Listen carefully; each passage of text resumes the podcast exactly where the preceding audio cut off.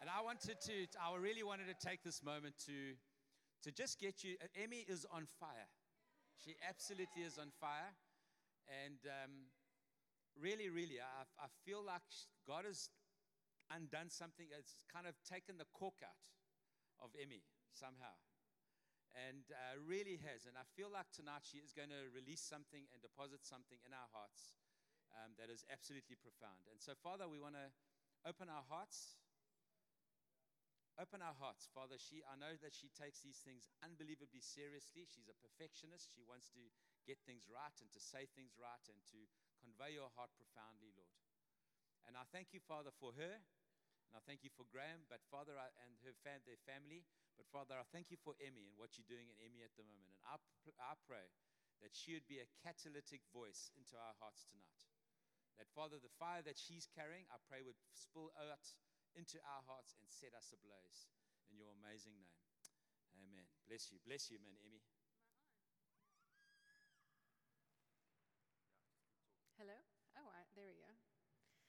Um, well, uh, if I haven't met you before, my name is Emmy. My husband Graham and I serve on the eldership team here at Glenridge. And I was sitting there thinking, actually, probably from about 2 o'clock this afternoon, why did I say yes? And why do we ever say yes? It's because Jesus is on the throne and it's not actually about us, it's for his glory. And, um, and so we say, Yes, Lord, walking in the way of your truth, we wait for you because your name and your renown are the desire of our hearts. And so that's why we say yes. Um, so we continue on in our series that we've been doing of Joshua and um, of claiming our inheritance and taking ground in God. And for us as a family, for me personally and us as a family, um, this has been a very profound series.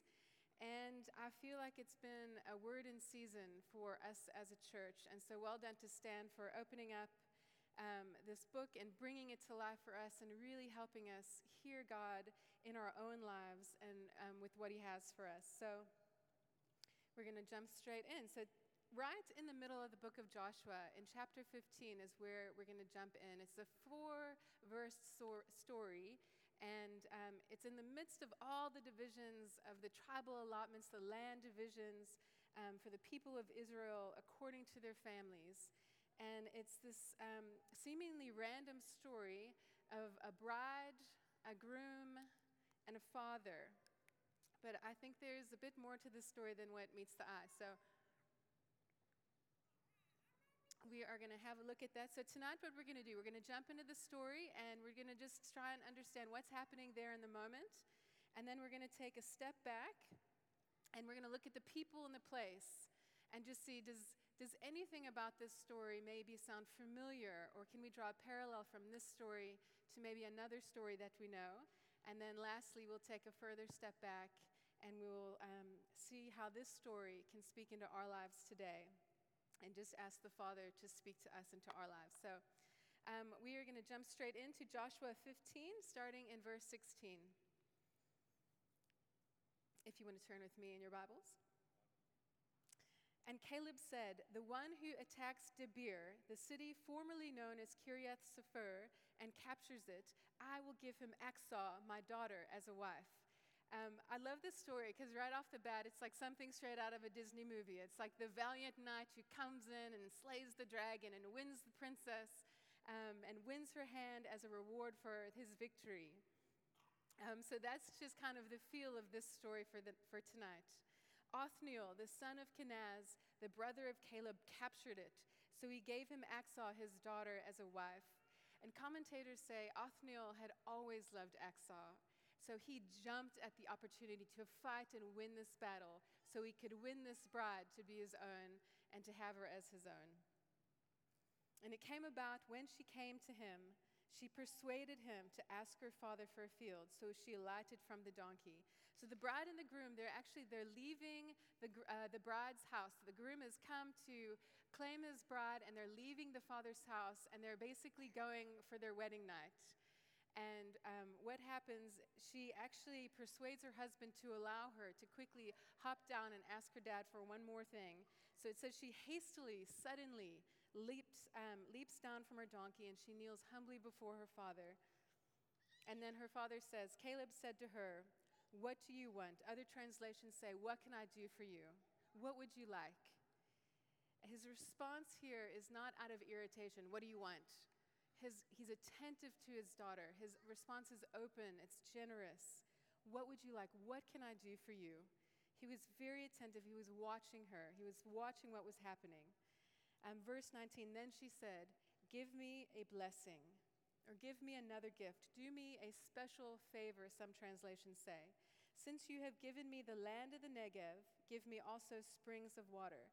So basically, she's saying, Thanks so much for the wedding and the wedding present, you know, the Negev. Um, but really so grateful, really appreciate it, um, but actually, can we have more? Um, you've already given me land, but can you please also give us springs? So, some commentators speak about how Achsah is quite brazen and quite spoiled in asking her father, who's already been so incredibly generous, for more. But I tend to see Achsah not as a child who is taking liberties with her father, but a child who is taking responsibility over her inheritance. And this falls right in line with the series that we've been in of claiming our inheritance. We need to be claiming our inheritance as individuals so that corporately together we can be taking ground in God and running into all He has for us. So Achsah is taking responsibility over her inheritance. She's thinking ahead, and this is the beautiful thing. She knows the favor that she has with her father. And this is great. This is the last sentence of verse 19, her father's response. So he gave her the upper springs and he gave her the lower springs. He doesn't just give her one area with springs, he doubles the portion of her extra blessing. He gives her two very valuable pieces of land, the upper springs and the lower springs, so that her inheritance can be watered from both sides, the top and the bottom. And these springs would enable the newlywed couple to be fruitful, to multiply, and to cultivate the land of their inheritance. Okay, so there's our little story. So we're going to take a step back and we're going to take a look at the people and the place and just see if we can see a parallel between this story and maybe another story we know. So um, the place is Debir. This is the place of victory. And it was very fascinating looking into, you know, you can just um, look in your Bible app and say, what does this name actually mean? Um, so that's where a lot of this has come from, is just looking and trying to dig deep and say, God, is there anything more to this story? Um, so the name of, the, of Debir, it's actually the nickname that Israel used for the section of the temple where God's Spirit dwelt, the Holy of Holies, which was separated by the rest of the temple by a veil, which was like a huge, heavy drape that um, created a barrier between God's presence and God's people. So that's our place. And now we've got Caleb the father. His name means the faithful one and he's the one who offers the bride. And then we've got Othniel, the bridegroom, who is the victor of our story. And in Judges 3, it gives us a bit more information about who he is. It says that the Spirit of the Lord came upon Othniel, and he is raised up as Israel's deliverer. And he becomes the first judge over the nation of Israel. And he was a man who brought peace to the land and peace to the people. He is from the tribe of Judah, and his name means the Lion of God. And now we've got Achsah, our bride, who is Caleb's only daughter. She was deeply cherished by her father, the apple of his eye, it says. And her name has two meanings adorned and bursting the veil. And we're going to talk about those a little bit more just now. So here's the story we've got the Holy of Holies, the city of Debir that had been closed to Israel, but because the Lion of God, Othniel, fought and won the battle, he opened up a way, giving them access. And because of the victory, the bridegroom is coming back to claim his inheritance and claim his bride. And the faithful one, the father, gives a special gift to the bride, a gift that will bring life and equip her to be fruitful in her inheritance. Is any of this ringing a bell? Does it sound slightly familiar? Kevin Holleran says that the Bible is one book telling one story that culminates in one person, and that's Jesus Christ. and the Old Testament prepares the way and he points us to Christ, but in a way that shows a bit of a shadow. Where the New Testament, once Jesus has come, it reveals and explains who Jesus is. Jesus is the reality, not the shadow that we get to experience now. So, the story of the bride and the groom and the father is like a shadow, a sign, and a symbol of the reality that we live in now, in and because of Jesus. Where Jesus, the Lion of Judah, the great deliverer, the Prince of Peace, the ultimate judge over all the earth, whose victory at the cross over sin and death, it tore the veil of the Holy of Holies, forever giving us access to the, to the Father through him. And he is coming back for his bride, which is us, the church, who is adorned with the splendor of God in Christ. And we are called to live lives that are bursting the veil between heaven and earth. And we've got an inheritance to claim, but this is an inheritance not of land, it's of people.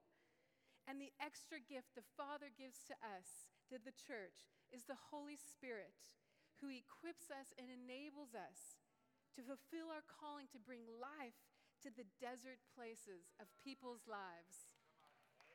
Are we seeing the parallel, hey? More than meets the eye. Okay, so we're going to take, take one more step back and let's just unpack this story a bit further. And we say, Father, thank you for your word. Father, open our eyes that we could see you. Open our ears that we would hear your voice. Open our hearts and our minds that we would understand you, that we would know you more, Lord God. Speak to us tonight, Father. We are yours. We're open. We humble ourselves and we say, Speak to us. In Jesus' name. So, the title of my preach tonight is Springs in the Negev, an Achsah people. So, the big question I wanted to look at tonight is what does it look like to be an Achsah people? Achsah was the bride in our story, and we are the bride of Christ. Now, this young bride, she was mindful of three things in our story her calling. She knows that she is called to claim and to cultivate the land and to be fruitful and multiply. She knows her context. She knows that her inheritance, the land of the Negev, it was a dry and arid place. It was a desert, and she was going to need springs in the desert if she and her family were going to be able to grow and sustain life. And then she knew her Creator. She knew the kindness the goodness, the faithfulness, the generosity of her father, and the favor that she has with him. So, those are our three things. She knows the calling to claim her inheritance, she knows the context and the need of that inheritance, and she knows the creator who gave it to her. So, calling, context, creator. So, calling. So, the name Achsah, as I mentioned earlier, it has two meanings adorned and bursting the veil. We are called as the bride of Christ to be adorned with the splendor of God. And Ezekiel 16 um, tells so beautifully and it describes amazingly what God does when we are in a relationship with Him. So I'm going to read um, starting in verse 8 to 14, and I'm just going to pick up a few things from those verses if you want to listen. Um, starting in verse 8, I entered into a covenant with you so that you became mine, declares the Lord. Then I bathed you, I anointed you, I also clothed you, I adorned you with ornaments and a beautiful crown on your head. Thus you were adorned with gold and silver. You were exceedingly beautiful and advanced to royalty. Then your fame went forth among the nations on account of your beauty. Your beauty was perfect because my splendor, which I, which I bestowed upon you, declares the Lord God.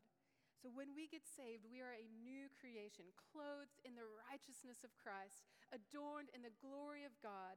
And this is all the work of Jesus. It has nothing to do with us. I made you mine. I made you beautiful. I made you noticeable. And it was because of me and my glory that I put on you.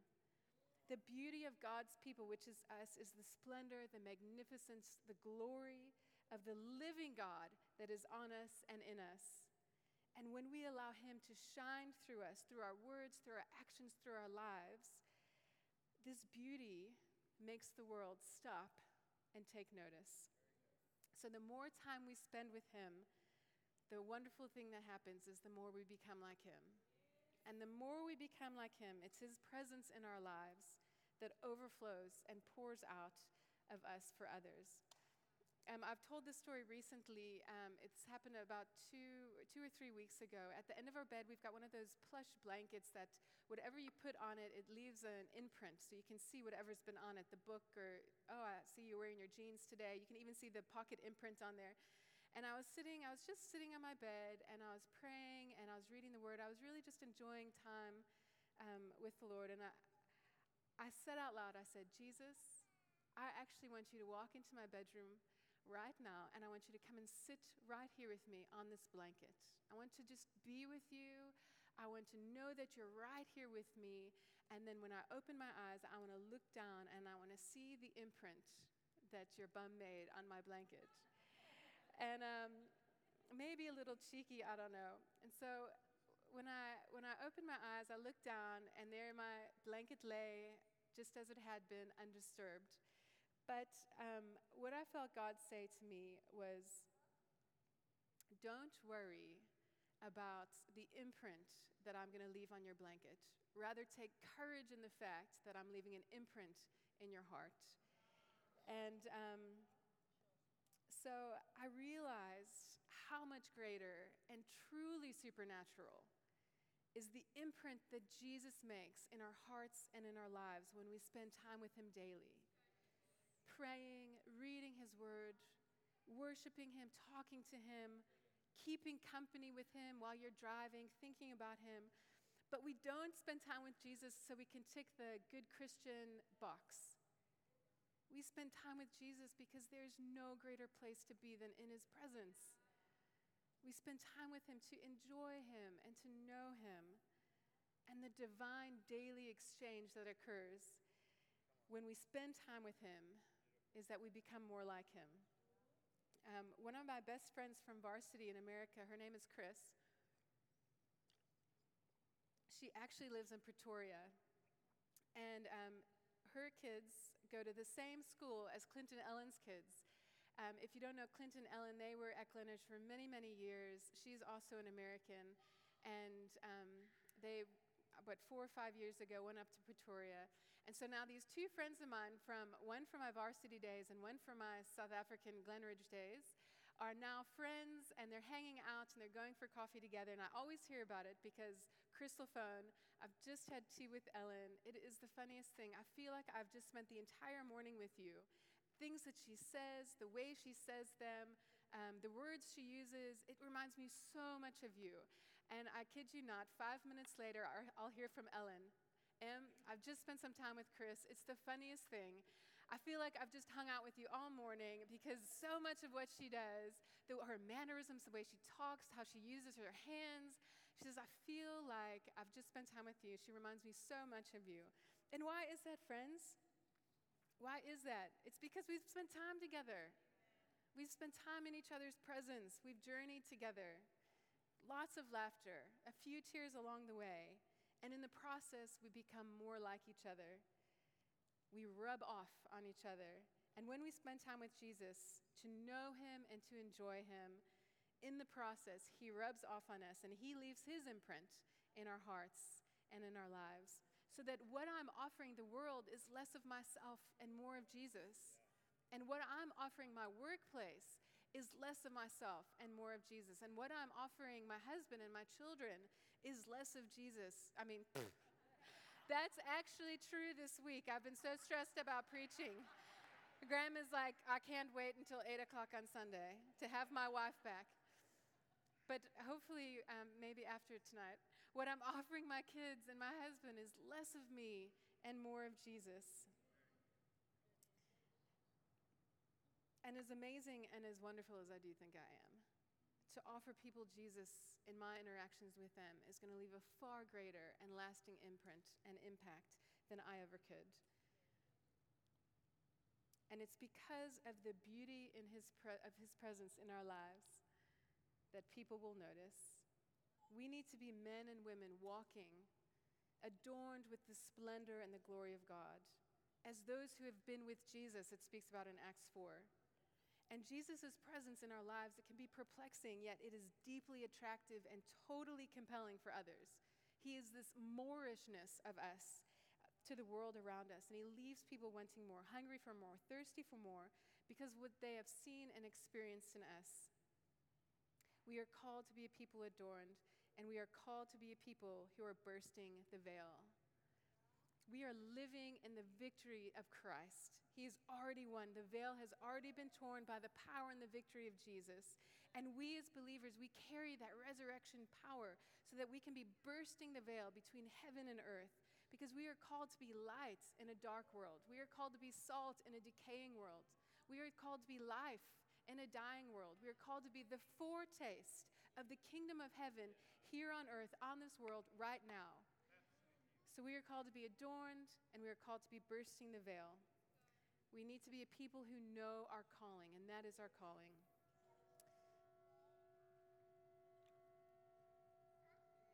Okay. Thanks.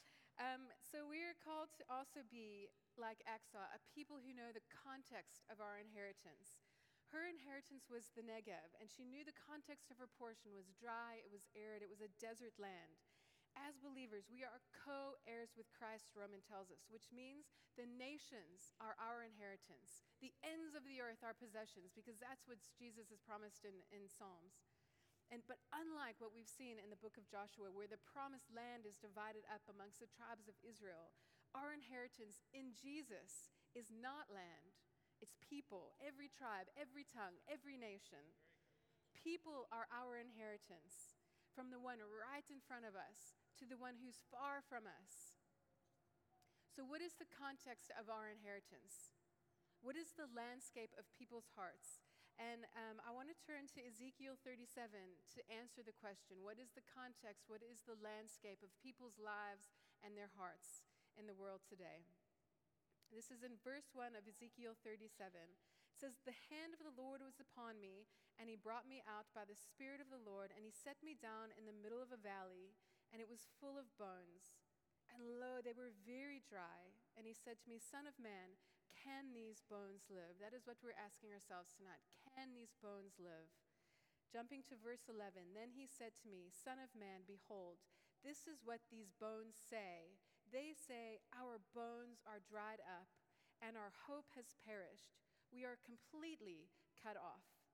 Right there, that right there is the context of our inheritance.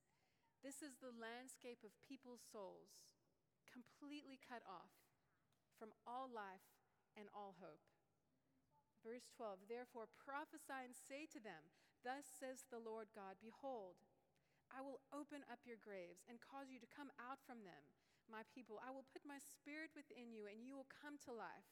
Then you will know that I, the Lord, have spoken and done it, declares the Lord. This world is a dry and weary land. It is a desert region, just like the Negev. And you and I, the church, we are called to prophesy life to these dry bones. We are called to cultivate the soil of people's lives with the seed of the gospel and the power of the name of Jesus. We are called to water that seed with his victorious life that flows from the throne of heaven through our lives.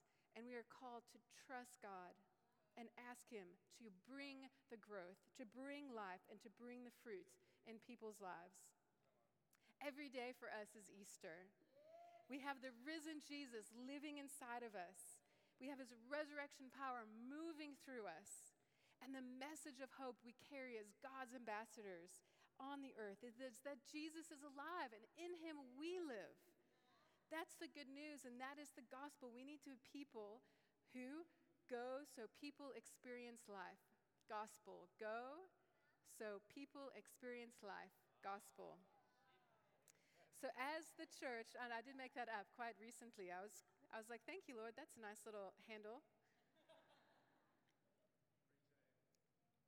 So, as the church, our context calls us to be and to bring the life of God here on earth. We are called to be and to bring hope in desperate situations, like Rosie, we heard from her last week bringing the hope of Jesus in Iraq, in Syria, in Turkey, through medicine. We are called to be and to bring love in the midst of hatred, comfort and joy in moments of deep grief and trouble. We as a church, we are called to be and to bring peace in the chaos and flux and anxiety. I love the word that came forth tonight. And we can be and bring peace into chaos. It's because Jesus lives inside of us. And we are filled with the power of the Holy Spirit. And He operates in the frequencies of heaven where there is order because Jesus is the one who's on the throne. We are called to be and to bring kindness into the lives and the hearts of people who are hurting.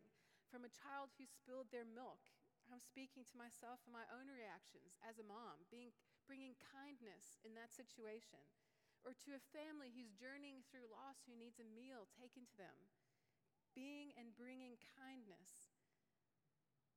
We are called to be and to uh, bring goodness in the presence of evil, to be and to bring gentleness in the face of fear and violence.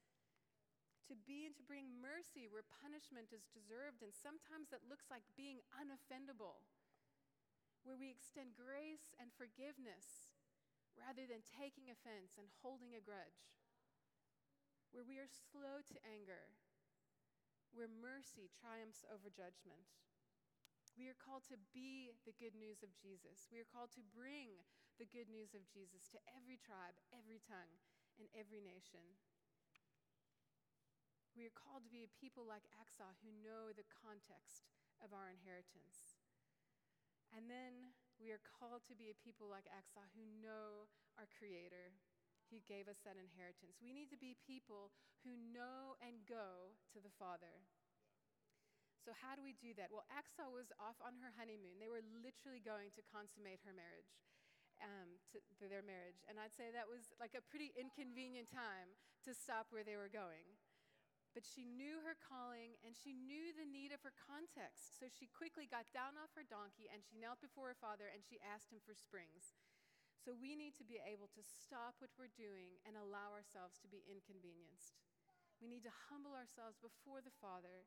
We need to ask Him to equip us and to empower us with the streams that flow from the throne of heaven so that He can water the desert places in our lives and the desert places where we're headed. We are called to be and bring the springs of the Father into the desert situations and into the dry bones of people's lives. And the only way will be that taste of heaven on earth is if we let the living water and springs from the Father flow in and through us and allow Him to be the one who's making the lasting impact and imprint on people's lives, um, lives and hearts through us. Um, when Achsah went to her father, she went with such freedom because she knew his heart. So, in this story, this is what we see of the Father. We see the favor of the Father, we see the attentiveness of the Father, and we see the generosity of the Father. She had no fear when she went and asked her father for more because she knew her father's hearts and she knew the favor that she had with him. I love the word that uh, Corneille brought about um, our Heavenly Father giving good gifts to his children. And in Matthew 7, verse 8, here's another story about what it looks like when a father gives good gifts. So, what man is there among you who, when his son asks for a loaf, will give him a stone? Or if he asks for a fish, he will not give him a snake, will he? If you then, being evil, know how to give good gifts to your children, how much more will your Father who is in heaven give what is good to those who ask him? And in the same account of Luke in chapter 11, it says, How much more will your heavenly Father give the Holy Spirit to those who ask him? Maybe you haven't walked in the favor of an earthly father. Maybe you've had the most amazing dad ever, but both of them are considered evil compared to our heavenly Father. How much more favor do we walk in with our heavenly Father? It says in Romans 8 that he gave his son as a sacrifice. It says, He who did not spare his own son, but he gave him up for us all, how will he not also, along with him, graciously give us all things? All things. That is the favor of the Father. And we also have the attentiveness of the Father. As soon as Achsah got to him, he was already saying, What would you like? What can I do for you? What do you need? And Psalm 121 speaks of the attentiveness of the Father. It says, He who watches over you will neither sleep nor slumber. He won't fall asleep. He won't even get drowsy. He is attentive to you. His eye is turned towards you. His countenance, his face is, to, is turned towards you. And then finally, we see the generosity of the Father, where he provides more than what she even asked for. She just asked for springs, and he provides upper springs and lower springs so that all of her inheritance would have access to water. With the upper springs, the Father empowers our lives supernaturally with gifts and with the power of the Holy Spirit. And the lower springs, the Father equips our hands naturally through skills and training and talent. But whether it's natural talent or it's supernatural ability, it all comes from the generosity of the Father's hand anyway. So that no matter where we are, no matter what situation we find ourselves, when we join the great story of our Creator, we can trust that He will provide all that we need. He'll give us the tools for the task to bring a dead and dried up world back to Himself and back to life. As the practical love of Jesus and the living water of heaven flows through us, and it nourishes the driest of souls and the most barren of situations. We need to be bold in our asking we need to be expectant in his presence. And we need to be courageous in our going. Because he is able to do immeasurably more than all we ask or imagine. Why? According to his power that is at work within us. And that is the beauty and the generosity of the Father's heart. And this isn't just a once off encounter with the Father, it is constantly and daily spending time with Him. We've already spoken about that. Humbling ourselves before Him, asking Him for more this season we are in as a church um, has just created this deep hunger and thirst for God, like the deer who pants after streams of water. So our souls are yearning for the living God, yearning for Him, longing for His presence, hungry for His Spirit, desperate for more of Him, individually and as a community. Jean Guthrie, when she came here, she said um, a few things that have really stuck with me. She said, um, There's a big difference between having a well inside of you and having rivers flowing through you. And then she said, Complacency is the sleeping pill of the church. Friends, I feel like this is a wake up call for us.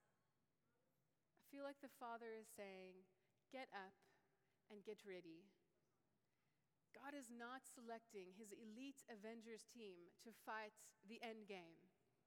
I can't wait to see the movie, by, by the way. I haven't watched it yet. Don't tell me anything. This is not a time when God is raising up gifts who are operating, but rather I'm convinced this is a time when God is raising up a priesthood who are operating in the gifts because we're filled with the power of the Holy Spirit. And that's you and me. We are the priesthood. Smith Wigglesworth said, May God mold us all to believe that it is possible now not only for the rivers, but also the mightiness of his boundless ocean to flow through us. People have been prophesying and dreaming and having visions of this tidal wave of God that's coming. We actually even had a word this morning that the tide is rising. I think for the last 10 years, we've been trusting and waiting. We're like standing on the shoreline. We're like, I think it's coming. I think it's coming. Is that the tidal? I can feel the mist. I can feel the mist. 10 years, we're waiting for this jolly tidal wave. Desperate for it because we're hungry for more. It's, it's, a, it's an amazing word. I love it. But I'm getting the sense that we are not meant to be standing on the shoreline, waiting and wondering when this tidal wave of God is coming. In fact, with, with each passing day and with trembling in my spirit right now, I am growing more and more convinced that with the mightiness of his boundless ocean flowing through you at the front, I'm spitting and the mightiness of his boundless ocean flowing through you at the back, and the mightiness of his boundless ocean flowing through everyone in between, from the youngest to the oldest, from the newest Christian to the believer who's been walking with Jesus decade after decade after decade.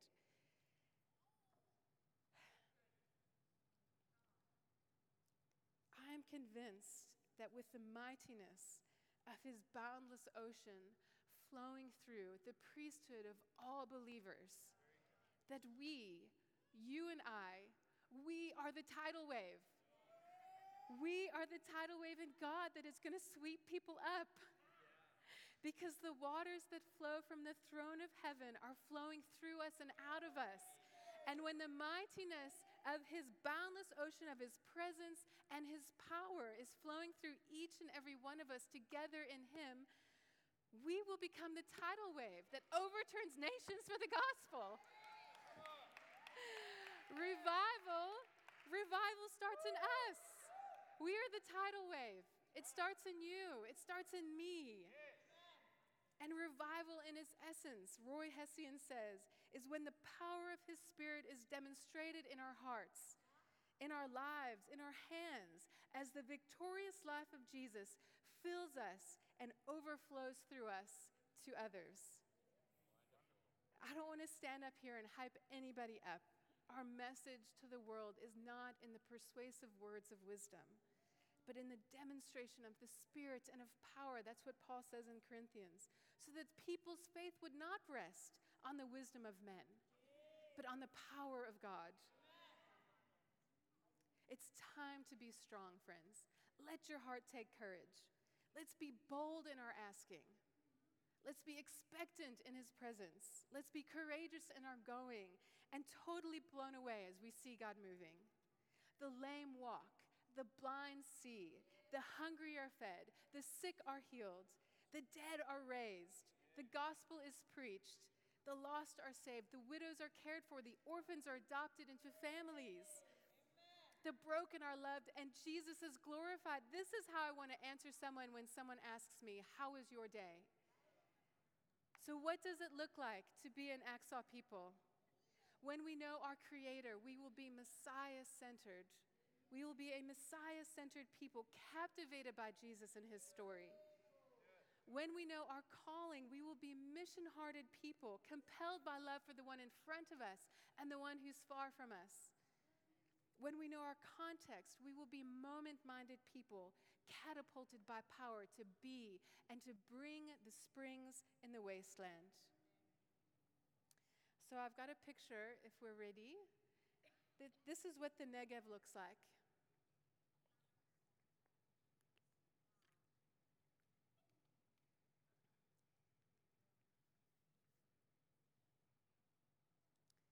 And here's what the Negev looks like when the springs water its land.